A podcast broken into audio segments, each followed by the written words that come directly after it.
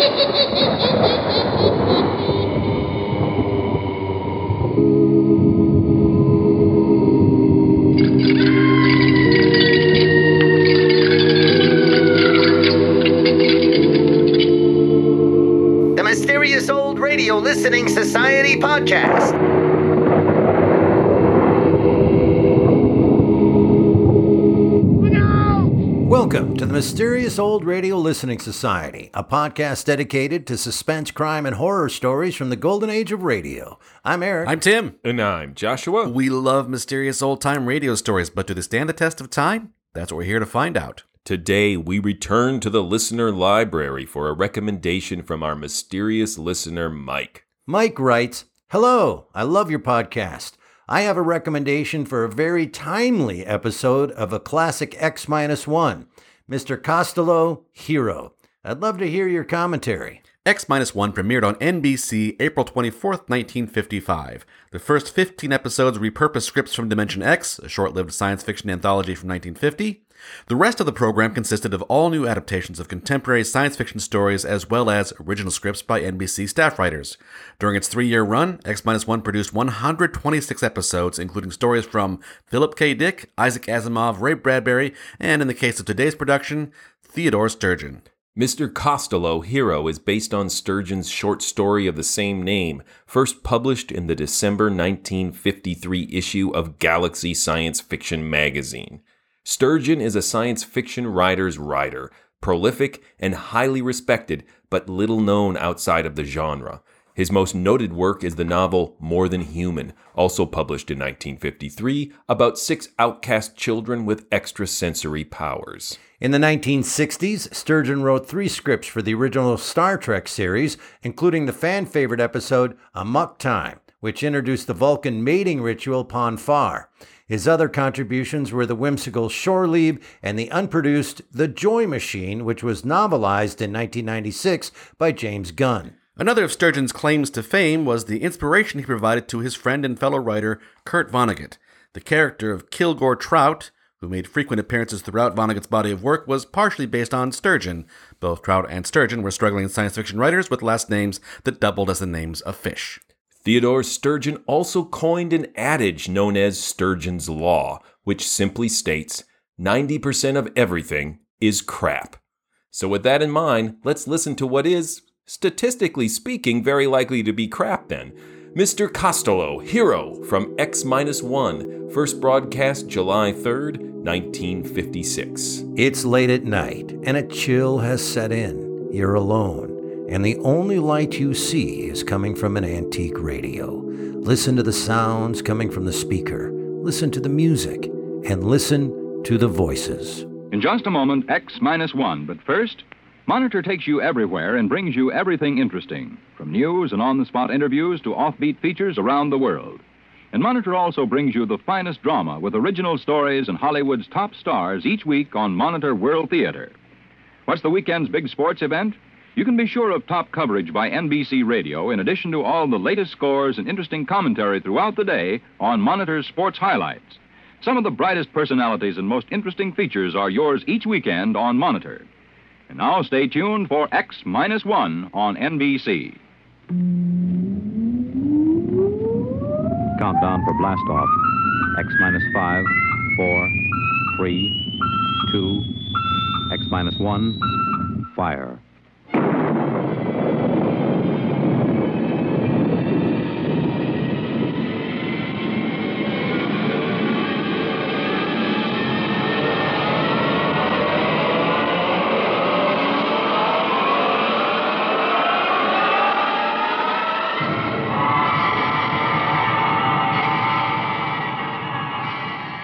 From the far horizons of the unknown come transcribed tales of new dimensions in time and space. These are stories of the future, adventures in which you'll live in a million, could be years on a thousand, maybe worlds. The National Broadcasting Company, in cooperation with Galaxy Science Fiction Magazine, presents X, minus, one.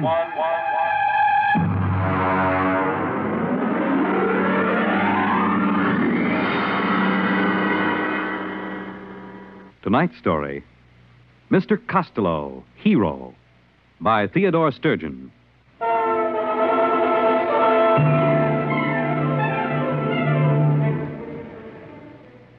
It began the day the skipper called me into his cabin. I'd been a purser aboard the spaceship Star Climber for almost 12 years, and I'd never yet been asked to Iron Man's cabin. But then a lot of strange things had been happening on this trip to Boranguen. Come in. Oh. Sit down, Purser. I said sit down. Yes, sir. All right. Here's a deck of cards. Deal. Sir? I said deal. Five card draw. Go on, man. Yes, sir.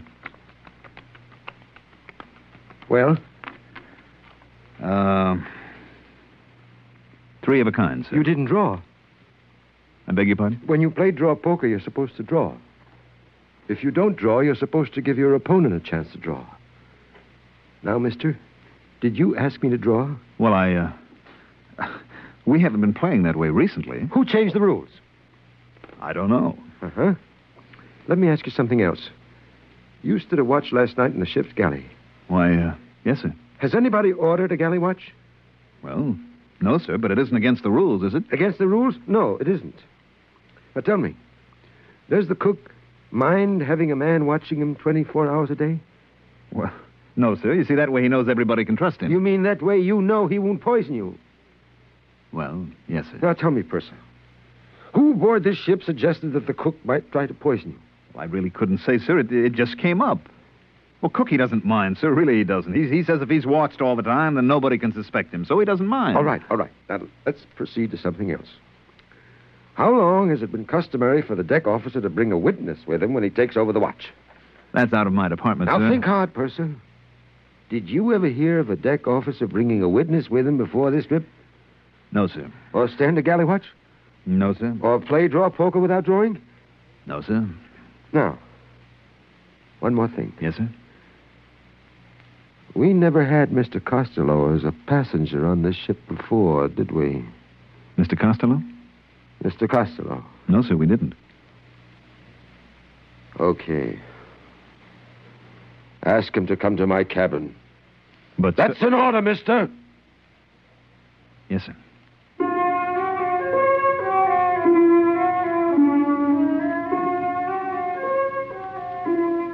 Let me tell you about Mr. Costello. He was our only passenger. Hello, Mr. Costello. Hello, Purser. Oh, am I interrupting something? Not at all. Come sit down. I'm landing on Borngwen tomorrow, so I won't have much more chance to talk. Well, I'll finish this later, Mr. Costello. Nonsense. Honest men should be open with each other. Go ahead, show him what you discovered. Well, The purser's a fine man. well, Mr. Costello asked me to show him in the space code what a captain can and cannot do. Now, just a minute, Third. You wanted to show me, didn't you? Well, yes. So actually, you're going over the limitations of a space captain's power of your own free will, right? Well, I guess so, sure. Sure. Tell the purser the part that you just read me. Well, it's a sort of safeguard against letting the skipper's power go to his head. Like, uh, suppose a time comes when the captain begins to act up, you see. The crew figures a lunatic has taken over the bridge. Well, the crew can send a delegate for an accounting. If the skipper refuses, then the crew can confine the skipper. Well, isn't there something about the proceedings having to be radioed at the time they happen? Now, there is a man who is absolutely fair. Witnesses for the watch, safeguards on the kitchen. I tell you, you're, you're all good men here. Yes, sir, this is the safest ship I've ever seen. Gives a fellow a nice feeling to know he isn't going to get his orders wrong or accidentally find something in the food. Yes, sir. I wonder why we never thought of that before. Oh, I nearly forgot. Mr. Costello, the skipper wants to see you in his cabin. Oh? Right away. I see. Uh, will you come along with me just as a friendly precaution? You, you can wait outside. Well, Well, in that way, both of us will know what happened. I'll uh, never be able to say that you didn't give me the message, and you'll be able to say uh, I uh, went to see the skipper. Right? well, I guess so. You know that this buddy system sort of makes everything safer, doesn't it? That's right, Purser. You can't do anything bad if you have a friend along to witness.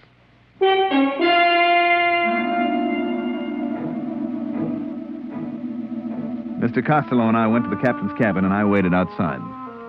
After a while, I could hear them shouting. That is, I could hear the captain shouting. Mr. Costello never raised his voice. And let me tell you, Mr. Costello, that if my crew questions my sanity, they have legal recourse. But you can be sure that meanwhile, if a single man aboard questions my authority, he will learn that I am master of this ship, even if he must learn it at the point of a gun. Now, sir, get out. Wow. You okay, Mr. Costello? yes, yes, I'm fine. Did you uh, hear anything? Well, yes, I did. Would you remember what you heard? I think so. Let's see. You see this uh, little gadget, no bigger than a pocket watch? Well, yes, sir. What is it? Listen, I'll open it. If a single man aboard questions my authority, he will learn that I am master of the ship, even if he must learn it at the point of a gun. Whose voice is that? Why, it's the captain. Good man. But how? That's simple. You see, this little pin that I wear on my lapel here? This is a microphone.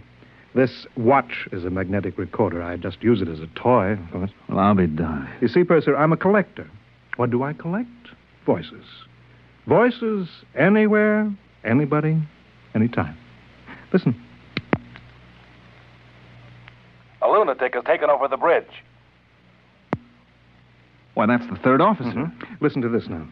I better not, Mr. Costello. I wouldn't want you thinking I take bribes from passengers. Recognize it? Why, that's my voice. Exactly. The time you brought me the special radio message from Earth Central. And you offered me a blue gemstone, and I said Hey, listen to this. I take bribes from passengers. Well, if that isn't the end... Cute, huh? Well, I guess I'll get back to my cabin and pack. Uh, when do we uh, arrive at uh, Borengwen? Six, tomorrow morning. Oh, good. By the way, I'd like you to come see me when you uh, put in there again. Well, that's very nice, sir, but you're an important man, and I'm just... Nonsense. I insist that you visit me. Well, that's real nice. Oh, by the way, what's the major trade on Borengwen? Glunker. Glunker? Yes, it's a kind of soft fur. You can make a warm coat out of it that will roll up into a thimble. You don't say. And the glunker trade, uh, that's carried out by, uh, by trappers? Mostly. Mm-hmm. They work alone and bring in the pelts. I see. They spend a lot of time alone, hmm? That's right. You know, sometimes I envy them. I mean, working on a ship, you're almost never alone, and the way I see it, a man needs to be alone sometimes. Correction. Only, I repeat, only if he has something to hide. Otherwise, to be alone is antisocial and evil. We put in at Borengwen the following morning. I stood at the ramp of the ship and checked out the supplies and checked in the Glunker pelts that we were taking back to Earth. The Borengwen people were a nice, independent, easygoing bunch. I knew a Borengwen woman named Nola, and she came out to the ship to see me. 15,000 Glunker pelts. Check. 300 pounds of radioactive ergite. Check. Uh, just put that shipment of show seed over next to the ramp. Hello. What? Well, Nola. Nola. I saw your ship on the cargo manifest. Well, it's good to see you. Will you be on board Gwen long? Just for just for a day or so. Listen, uh, I have to get this cargo checked in. Can we see each other later? I'll be through at the spaceport at 16 hours. Well, good. Suppose I. Oh, excuse me a minute. Here comes our passenger. Well, good morning. I see we've arrived safely. Yes, sir. I expected you out before this. I had a few items to get in order. Oh, Mr. Costello, this is Nola. She's a uh, Borengwena. Well, it's very nice to meet you. This is a real nice guy, Nola. See that he doesn't have any trouble with customs, will you? Nola works here. Any friend of the purser? Wonderful. Well, I'll say goodbye now. Remember to look me up, Purser, next time you hit Borengwen. I will.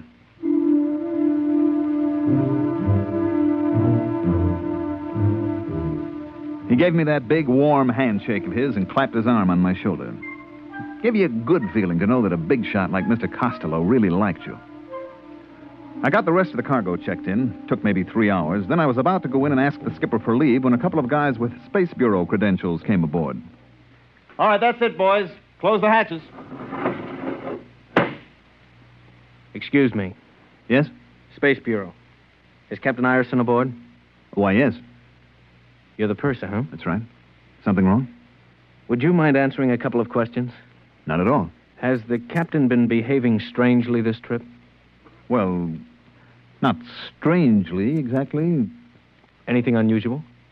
Well, no. He, uh, he called me in for a card game. Mm-hmm. Does that happen often? No, never happened before.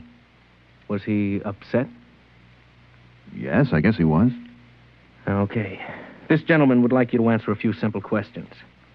Meanwhile, I'll look up the skipper.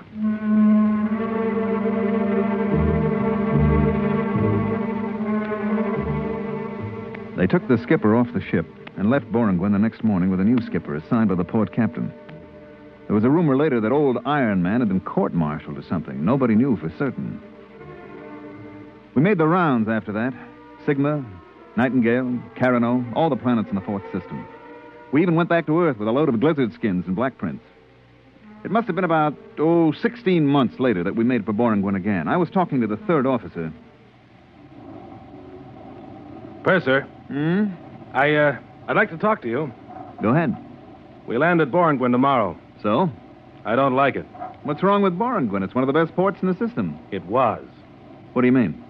We got a radiogram from the Boranguen Customs a little while ago. Okay, we got a radiogram. That's oh, it. some bureaucrat sent it. Nothing'll happen. Another thing. The way it was signed. How was it signed? Loneliness is evil. Port Captain Boranguen. Loneliness is evil? That's what it said.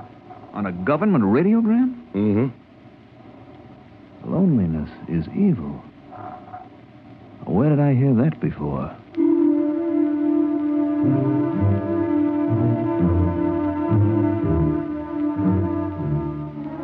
Well, we touched down on Boranguen at 1200 hours.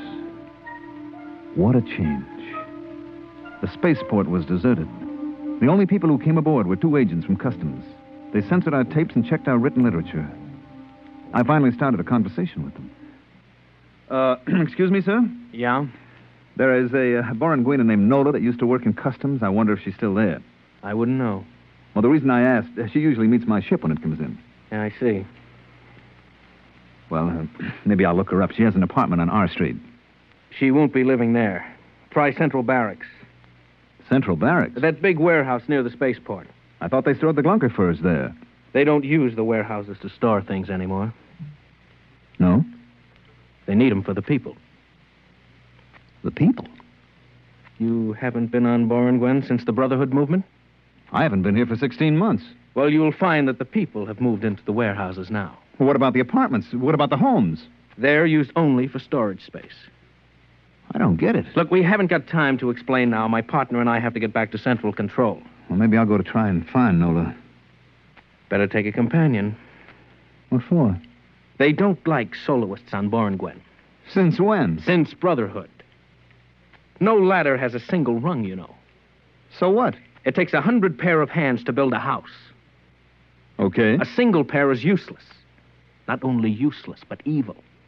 I don't get your drift. All humanity is made up of many parts. Any part that wants to go off by itself hurts the main thing. What good would your hand be if a single finger suddenly decided to go off by itself? Listen, is this a gag? It's deadly serious. Well, suppose I want to go off by myself. We'll help you. And suppose I don't want to be helped. Then you're a trapper, a glunker. You'll be sent into the bush country where the other soloists are sent. Holy smokes, this place has gone mad. Are you coming with us? Look, suppose, just suppose that I want to walk across the field to the warehouse by myself, all alone. You can try. But you won't get two steps before they pick you up. Take our advice. Get a companion.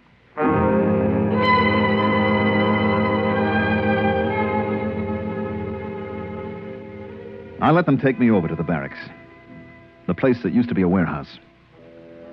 It was unbelievable. The place had been completely cleared of every wall, every partition. There, in front of my eyes, were 10,000 beds, cots, and mattresses spread out over the entire floor of the warehouse.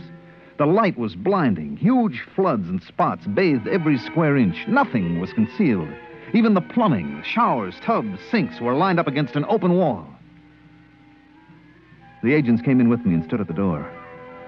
A cluster of Boranguen people waited in a roped off area. This is it.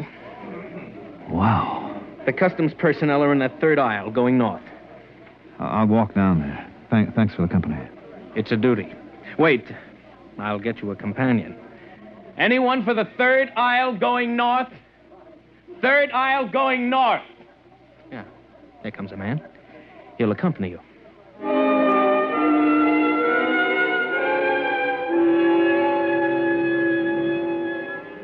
Small, frightened looking man detached himself from the waiting group and went with me up the aisle of the warehouse.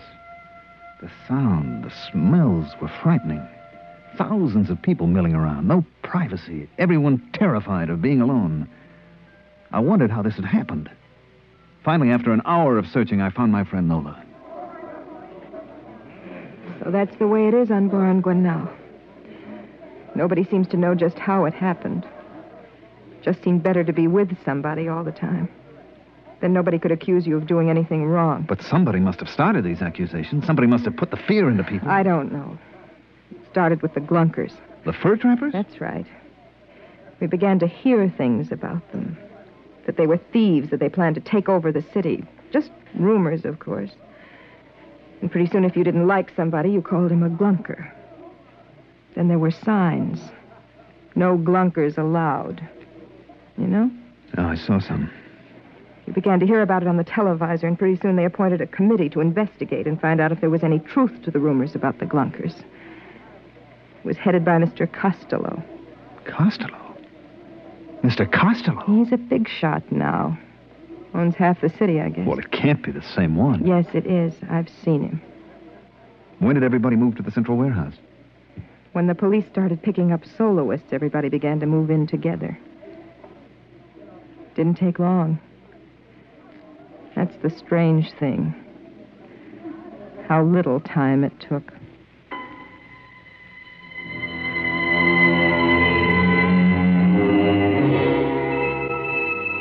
I talked to Nola for a while, then I couldn't take it any longer. I had to get out to get away by myself.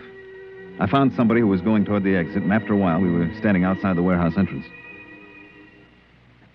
I'm going south. Uh, I- I'm going north to the spaceport. Oh, Tell me, does anybody travel alone? sometimes we take a chance on it. I guess I'll have to take a chance right now.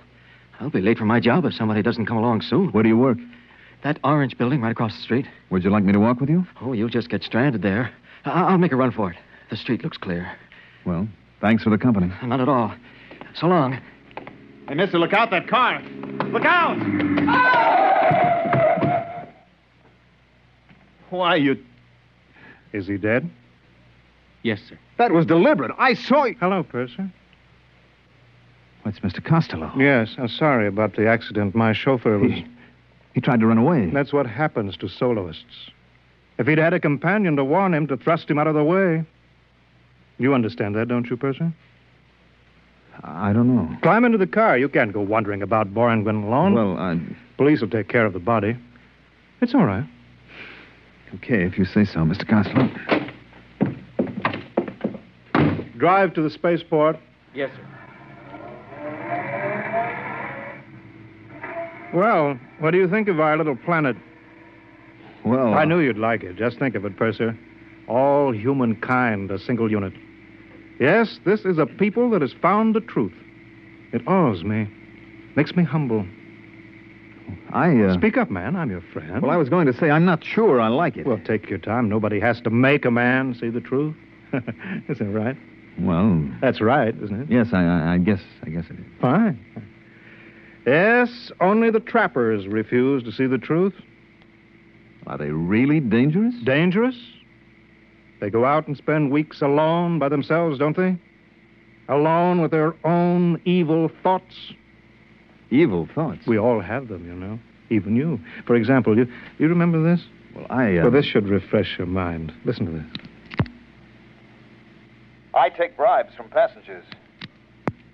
Your voice, Purser, and a very evil thought, too. But that isn't what I said. That's what's on the tape, Purser. Now then, I I wouldn't use it against you, of course. Mr. Costello, what is it you want from me? Nothing. Absolutely nothing. Well, a minor favor, perhaps. Go on. Your ship is going back to Earth after it leaves uh, Boranguen. Yes? You will have a passenger. I didn't know that. To be exact, a mentally deranged man. Who is he? His name is Hines. He's been the Earth consul here on Boranguen.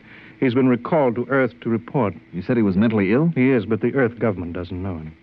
Well, what can I possibly do? I wouldn't want Mr. Hines to go back and tell them a lot of lies about what's happened on Boranguen. Well, Purser, I want you to put this capsule into Mr. Hines's food. what is it? Oh, sleeping potion. You think I'm a murderer, Mr. Costello? Purser, do you know what will happen if this tape recording of your voice is sent back to Earth? Do you know what they do to pursers who take bribes? You'll be court-martialed. You'd use it? Only in the interests of protecting our happy society. Now then, will you see that Mr. Hines is properly sedated? I. You can get ten years of Uranus. Well, Purser? I. Give me the capsule. Good. Ride over to the ship, driver.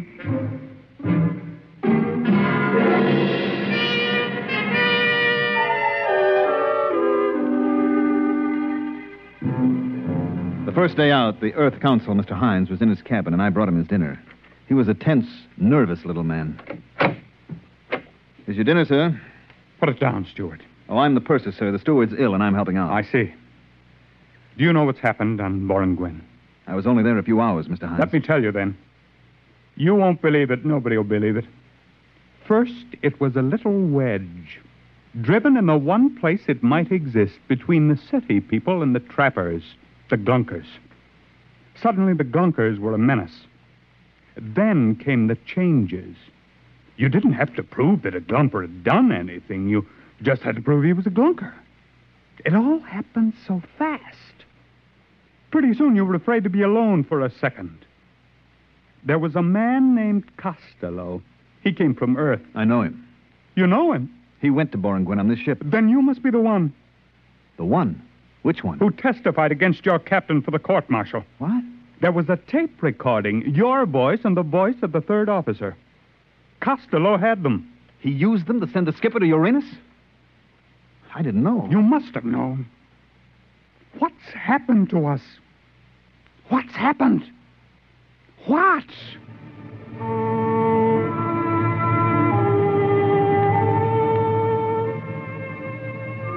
I got him into his bunk and gave him a sedative. Then I took away the food I'd fixed for him. I still had Costello's poison capsule in my pocket. I went down to the radio room and sent a message to Earth headquarters. Two days later, we landed. Mr. Hines told his story and I told mine. I showed them the poison capsule and told them what had happened to the skipper and about the tape recorder. Within 24 hours, a task force of the Earth fleet was on its way to Boranguen. It wasn't much of a battle, they tell me. The Boranguen army didn't have its heart in it. That was, uh, oh, 20 years ago, I guess. About Mr. Costello?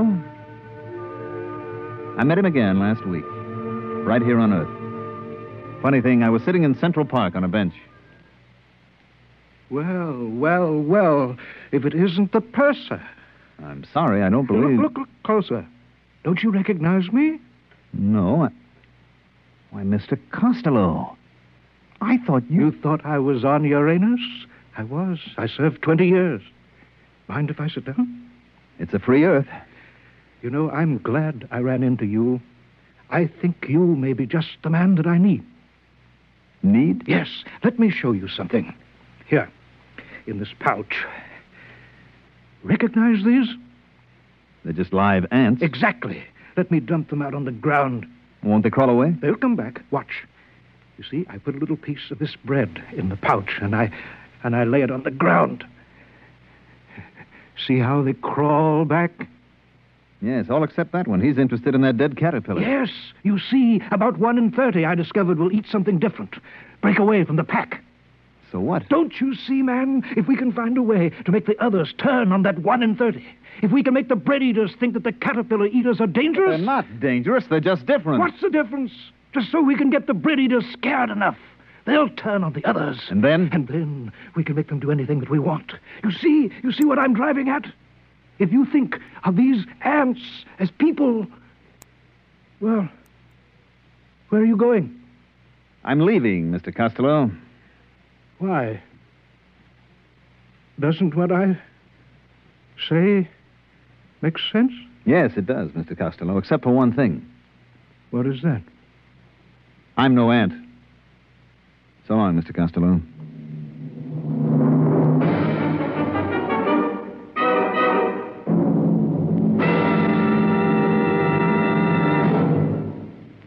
You have just heard X Minus One, presented by the National Broadcasting Company in cooperation with Galaxy Science Fiction Magazine, which this month features The Claustrophile, an unusual story by Theodore Sturgeon, which turns common sense completely around and plumps it down squarely on its feet. Galaxy Magazine, on your newsstand today. Tonight, by transcription, X Minus One has brought you Mr. Costello, Hero, a story from the pages of Galaxy written by Theodore Sturgeon and adapted for radio by George Lefferts. Featured in the cast were Wendell Holmes, Mandel Kramer, Bob Hastings, Joe DeSantis, Teri Keane, James Stevens, James Dukas, and Raymond Edward Johnson. Your announcer, Fred Collins. X Minus One was directed by Daniel Sutter and is an NBC Radio Network production.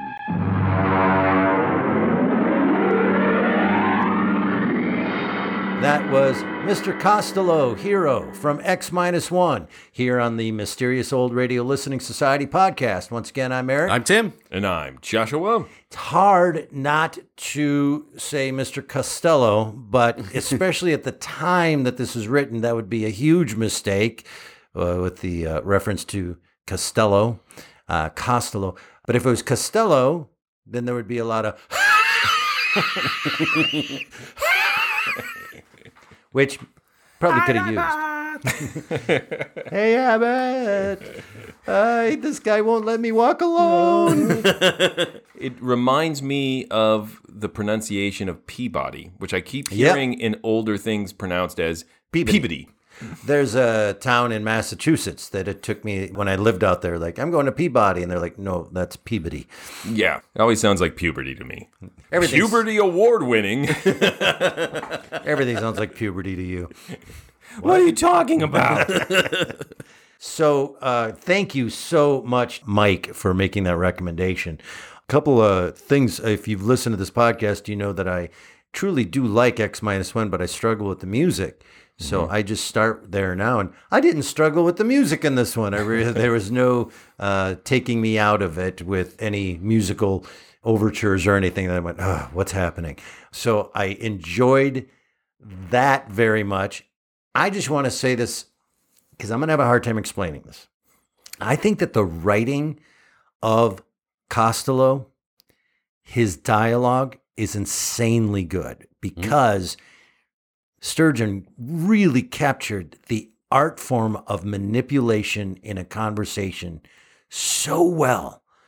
They're not hypnotized, they're not drugged, Yeah. they're just led down this path of thinking so effortlessly. I know people like this. And you get caught up and you're like, wait a minute, wait a minute. You just said I agree with that. And that was actually my idea. No, it wasn't. That was your idea. Like, you know that. but the writing of Costello's dialogue is coming from a place he knows someone with that kind of manipulative power of Yeah, conversation. uh, Joseph McCarthy. Yes, right. I mean, this was right. his middle finger to Yeah. McCarthyism. And I think that's why it is so intentionally unsubtle. Mhm. I mean, like, It's it's, a, funny, it's heavy handed. I couldn't tell. Like, is this anti-communist? But that's this- where I think it's brilliant. Is I think he's very intentionally saying "screw you" to McCarthy, and also I'm not a communist. I Mhm. also think communists is a bunch of bunk. Um, but you don't have to agree with communism to think McCarthy's treatment of supposed communists or even real communists is bad. He has a principled objection to uh, McCarthyism that is not dependent on whether or not he agrees with the target of McCarthyism. the satirical element of it is so refined and striking a very specific target that my impulse to like decode it is resisted. The story it wants to tell is not me figuring out who he's really talking about. I'm sorry though, I interrupted you and you were talking about McCarthy. I hate the guy. Turns out, bad guy. Uh, I listened to this and I loved it, and specifically, my inner Eric loved this. It, it started up and just it's going. Yeah, yeah. Uh, wow. Draw a card. and, I, and I was it was just pulling me along, and I was loving it. I was making no attempt to predict what's going to happen. I love that opening because you're like, well, what's going on? Why is the captain so mad that they've changed the rules of poker? Right. Yeah. Following on the heels of our last episode, where I was talking about the openings to old time radio shows or storytelling where you're not spoon fed what's happening. Mm-hmm. And so you're left to go, what's happening? That can be terrible because it can be like, okay, I don't know what's going on and you're lost. This is a great example of, I don't know what's going on. And then as you get, I don't know, five, six minutes, maybe even a little longer into it, it all, like, I love in my head the puzzle pieces coming into place in my brain behind me. Click, click, click, click, click, click, Yeah. click, click, click, click. Oh, now I know what that was all about instead of being And mad. it, it helps that the purser, as your point of view character, is in the same boat. Yes. He's trying to figure out what's going on. Yeah. Because he really likes uh, Mr. also has- Costello. but he also says some things that, until you figure it out later, the way he's phrasing things are odd. Well, yeah, there's no rule against doing that, is there? Well, yeah, we did that. Who brought up? I don't know. I don't know who made that, but does it matter? And so I'm not sure that he mm. is my perspective. Right. For a while there, like, are you nuts? Like, are you are you the problem? Are you the conflict? Is the captain bringing you in because you're really weird? So I'm not sure at that point at the beginning who to trust and whose perspective and who's mm. giving me the truth. And the captain's very draw a card. Okay. That's a weird way to start a conversation. So everybody is unreliable for the first four yeah, minutes. You're playing poker wrong. Yeah, yeah. But then again, it's X minus one, so I think, oh, it must be future poker. Space poker. Space poker.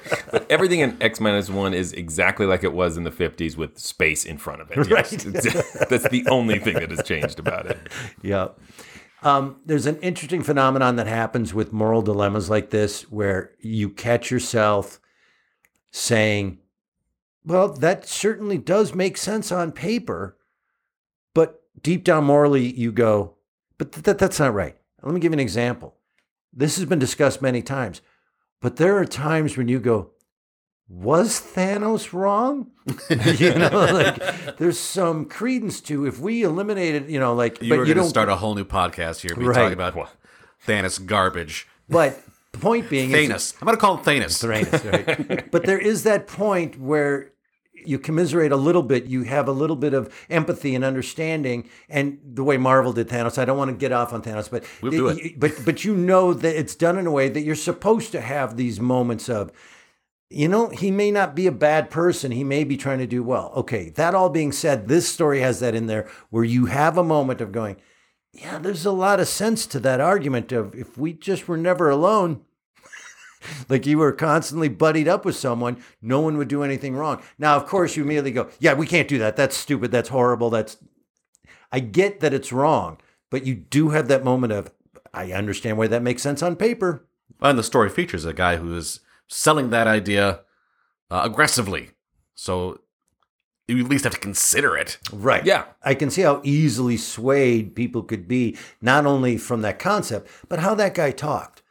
When you can walk away from a person and you think that you made all of those choices and decisions and you didn't, they Yeah. actually made those choices and decisions. And like a really shrewd, intelligent manipulator, he knows that he can use words to manipulate most people, but he Mm-hmm. has a backup for those who push back with his Blackmail. recordings taken out of context. So he knows it won't work on everyone, and he has a plan B.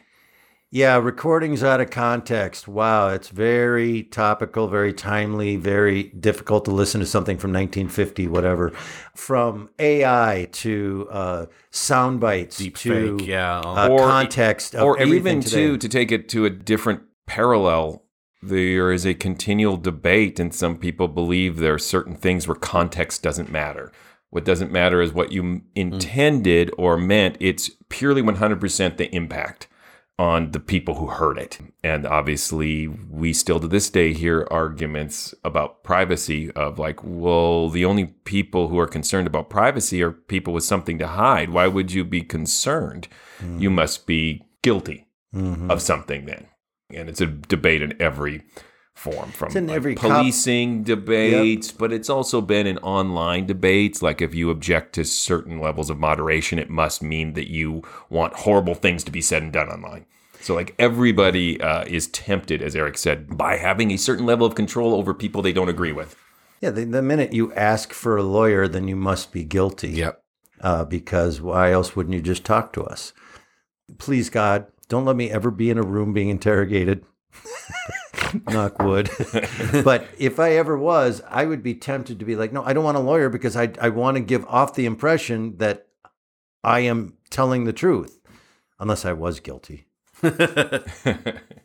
Uh, I just think there's a lot of clever bits in here when he goes back to Borinquen and uh, everything has changed. And the motto that he sees written out is loneliness is evil, which I think is really clever because it could just as easily have been something positive. It Mm. could have been Yes. belonging is good, community is good.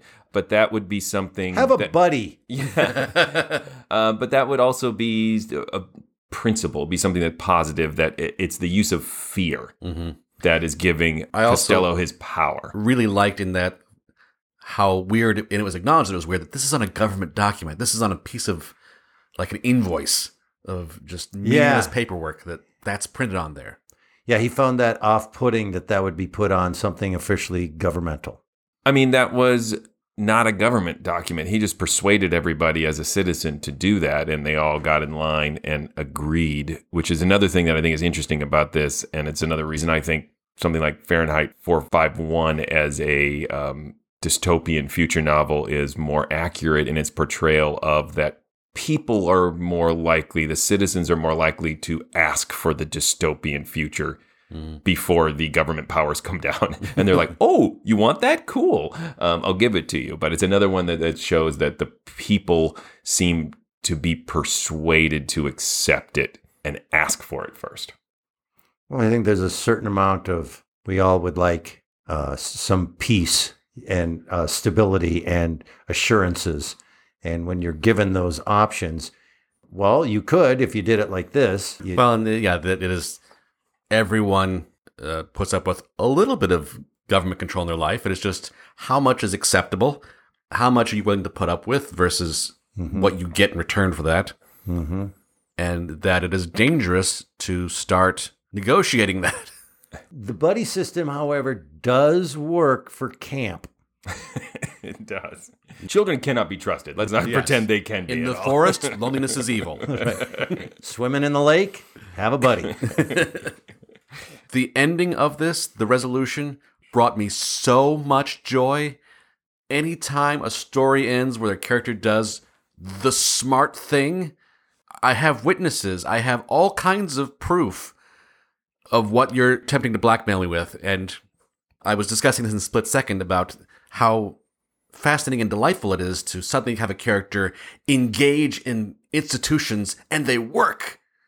They help a character out. Uh, which, yes, that may not always be true in the real world, but it's nice to see it work once in a while. Right. Well, one year after Sturgeon wrote this story, or maybe it was two, but there was the Army McCarthy hearings, and he was sanctioned by the Senate. So that actually ended up happening in real life. Other thoughts, gentlemen? There was a 10 year old in me that just had a hard time with all the. I did 20 years on Uranus, or whatever the lines were. I'm like, grow Come up. on! Grow up, but I just, I have to rewind that. It's now his ringtone. uh, yeah, that was also like the writer knows. Uh, they know. The whole production knew. I know they only have 30 minutes, so I, this is really not a complaint because it's really difficult to write something that could be flushed out. But how fast Costello, you know, when he interviews, when he talks to the guy that he's supposed to kill, and how they just very narratively go. So he turned all that in and he ended up going to prison. It was just so quick. I get that they have to get to the castle, get into the barn, whatever. The point is, though, that I would like to have seen a little more of that process of him proving his innocence. What's interesting is they clipped all that down so they could have time for years and years later when he gets out Yeah. of jail. I'm not so sure I'm sold on him running into him again 20 years later in the ant story. I don't know if it's necessary. I think I would have been really satisfied with a court trial and him going to jail and going to Neptune or Uranus or where is it? Well, Uranus. Uranus. That's where you go. Do you want me to show it to you on a map? yes, I'd like to see a map of Uranus. Yeah, it's a little blurry. Ah, it's got a little dark smudge on it. What is that? We're losing Patreons. no, but my problem with a trial is that well, then it's this whole procedure. You know how it's going to end, and it's just a lot of Yeah, he snaps his fingers. But um, I know what what, I what I think the climax is is that to me Sturgeon just takes the very thin mask he has put on this story off, and the climax is when our narrator, the purser, is told by Heinz, uh, who is the envoy to this planet, who he's supposed to kill. Right. He just basically says straight up, you didn't have to prove a glunker had done anything. You just had to prove he was a glunker. What's happened to us? The realization is the person goes, "Oh yeah, it's McCarthy. He's bad. I'm I'm gonna get Costello." I mean, to me, it's just like they um, are just talking directly to the contemporary listener at that point. Um, and I actually really like showing how crazy and pathetic, and it is also prophetic about McCarthy that uh, Costello is is just this sad man because McCarthy just kept carrying on about communism and people stopped listening to him. Yep. And now he's still kind of plotting and he talking about ants and he's just a crazy old man and the purser just walks away. It's really close to the original story, but uh, the original story and it might be the difference between 1953 and 1956 uh, and, and how people were viewing McCarthyism at those two different times. 53 is a much bleaker time for it. And the original story, Sturgeon has Heinz, who um, is going to uh, report all these doings on the planet to uh, United Earth. He's so depressed by what he saw happen there, how people just gave into this. He commits suicide. Oh. Oh. And the purser just keeps flying around. There's no plot to have the purser kill um, him either. Uh, the purser remains just kind of an ignorant guy who never really gets why people are so Right. upset with Costello. He still just thinks he's Mm. kind of a nice guy. And just what eventually happens in the story is enough stories about this place get out and it uh, finally comes back to Earth and they go nab him and put him on a, a like a hospital planet where Okay. he has to live out his life there away from people. Um, but he's allowed, it's funny, he's allowed to do whatever he wants. He's just not going to be allowed to like control a society anywhere ever. So instead of being the prison planet of Uranus, it is Myanus, the uh, hospital it's, planet. It's Myanus, yes. but he lives on a beach and it's really nice. And he's, but he's still like the story. He's, uh, when the purser goes to visit him, he's ranting and raving about these ants. Hmm. And the purser's line is at the end is just still he, he's just mad because they'll, he'll never meet somebody as big and important as Costello who treated him so nice. So That- that Sturgeon wants to concentrate on this idea that there's still people out here who just don't really get why McCarthy is dangerous. that paints a clearer picture of what the title is intended to convey. I think that version of it, Mm-hmm. um, which I, I feel like, yeah, I get it. There was never a moment where like the irony was really pointed at, which I suppose I don't need to have it pointed at. in the radio adaptation. Yes, yeah. yeah, yeah. I do think you're right. It comes from the story because the purser never has the aha moment. He thinks he's a great guy who did some weird things, and he's not sure why he talks about ants. But that's it. I like the line read by the actor the second, what? what? What have we become? Or what, what did we do? Or whatever. But the second what is an, I can't quite explain it and I can't recreate it, but uh, that second what seemed really sincere. like, what? I'm ready to vote if you guys are. Vote away. See, the thing with Thanos is, if Yeah. he snaps away and half of every living thing goes, Yeah. As long as I'm not one of the half, I'm all for it. But if the point is to reduce the need to feed them, and like all the herds get thinned by half, all your crops get thinned by half, you're at the exact same problem, just uh-huh. at a lower level. Yeah, but it's easier to get an apartment. Yeah, Thanos was right. Yeah. Vote away, Joshua. I'm gonna be boring and call this a classic. I mean, it's it's a curious episode from this vantage point in time because it's so of its time, yet it's strangely applicable in slightly different ways, sort of parallel and adjacent ways, because this sort of controlling urge in people just doesn't go away. mm-hmm. And uh, the weakness of humans to give into it doesn't seem to go away, no matter what political clothes it's wearing at any given moment in history.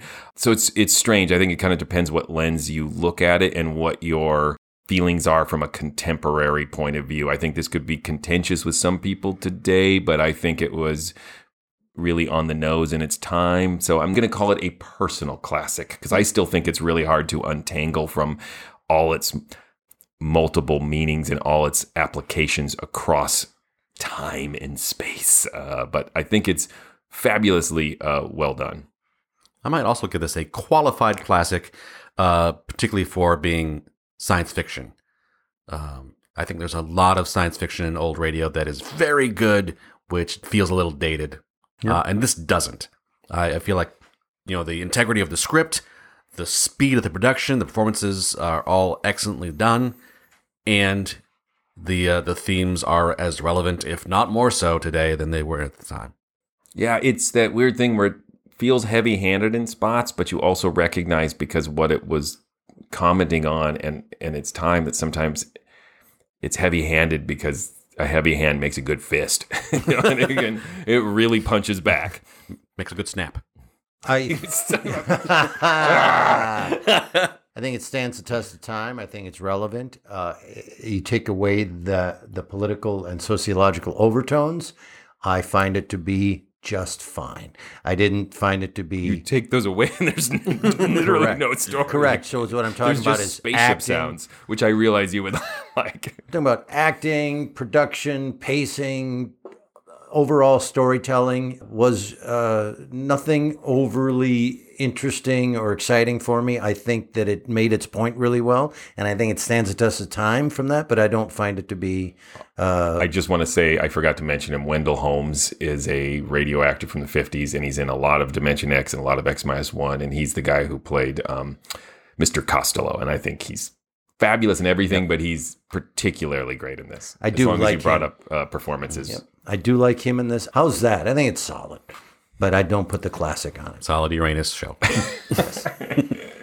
a solid Uranus production. All right. All right. All right. Tim. I'm taking my mic Did away. we all vote? Don't do we need another Marvel joke or something here? Come on. Tim, tell him Wasn't something. it Ben Franklin who said those who would give up half the population of the universe for a little a s- temporary safety deserve neither half the population of the universe or safety. It was Ben Franklin. That's my deep quote. Oh, he got taken in the snap though. Tim, tell him about Uranus. Please go visit ghoulishdelights.com, home of this podcast. You'll find other episodes there. Uh, you can leave comments. Let us know what you thought of this episode. Vote in polls. Send us a message if you have requests. Uh, you can link to our social media pages. You can link to our Threadless store. Buy some swag, a Mysterious Old Radio t-shirt, a tote bag. I love tote bags. Uh, you can also link to our Patreon page. yes, just go to patreon.com slash the morals, find the largest um, quantity of money you can give us and do it because we really appreciate it. we need money. Um, this podcast uh, does take up a lot of our time, and it is so great uh, when people support it. And I often am here begging people to support the podcast, and I don't feel I take enough time always to thank everybody who already does. We get to spend a lot of time with patrons uh, through Zoom uh, happy hours, the Zoom book club, through Discord, and they are just super nice. I, I know I sound surprised, but you know, it is the internet. I suspect people out there could be a lot worse than they are. They're great. I'm always surprised when people aren't jerks. They're wonderful and a lot of fun. So thank you guys. And uh, I look forward to the next happy hour. Uh, I also just want to one more time. We were uh, for a while there in episodes asking for help with uh, a new computer, uh, and people gave one-time donations. That you were all fantastic. We hit our goal. I want to say thank you to these donors. Sorry to interrupt, Tim, but this is Joshua from the future, and I am here to tell you that not only did we meet our goal, but we have acquired our computer, and the episode you just listened to is the very first to be edited on said computer. and it is glorious. I just hope it's waterproof because I have been shedding tears of joy. Thank you so much. Thank you, Bill, Brian, Anna Marie, Linda, Shane, Mark, DBA, Jeffrey, Micah, Ryan, Roberta, Catherine, Carolyn, Loretta, Lori, Jolene, Susan, Emily, Christian, Edmund, Pete, Michael, Andrew, Philip, Mark, Elena, Beverly, Sean, and Maria. Guys, again, thank you. And now, back to your regularly scheduled podcast. And if you'd like to see us performing live, the Mysterious Old Radio Listening Society theater uh, end of our little company here, uh, we do live end. live recreations Uranus? of classic, of Uranus. We do live recreations of classic old time radio and a lot of our own original work live on stage somewhere every month, if not more than once a month. You can find out where we're performing, what we're performing. All of the information by going to ghoulishdelights.com or mysteriousoldradiolisteningsociety.com. Go and find out where we are and come see us. Uh, have some dinner, have some drinks, and watch us do some old time radio on stage because we're really good at it. How's that? How's that for not pulling any punches? Boom. If you are a Patreon and you can't make it, you live somewhere too far away or you're busy that night, you do get Both your legs are broken. Yep. Whatever terrible thing is happening. something's wrong with your anus. And, and- and there's a you just uh, uh, you we film them and you get those uh, live filming things free. You get to see it part of your Patreon package. Okay. Don't say package and Uranus in the same sentence. Come on, man. Have a little What? taste. Pull it together. We some decorum, please. You child. Poopy. Okay. What's coming up next? Next is your pick, sir.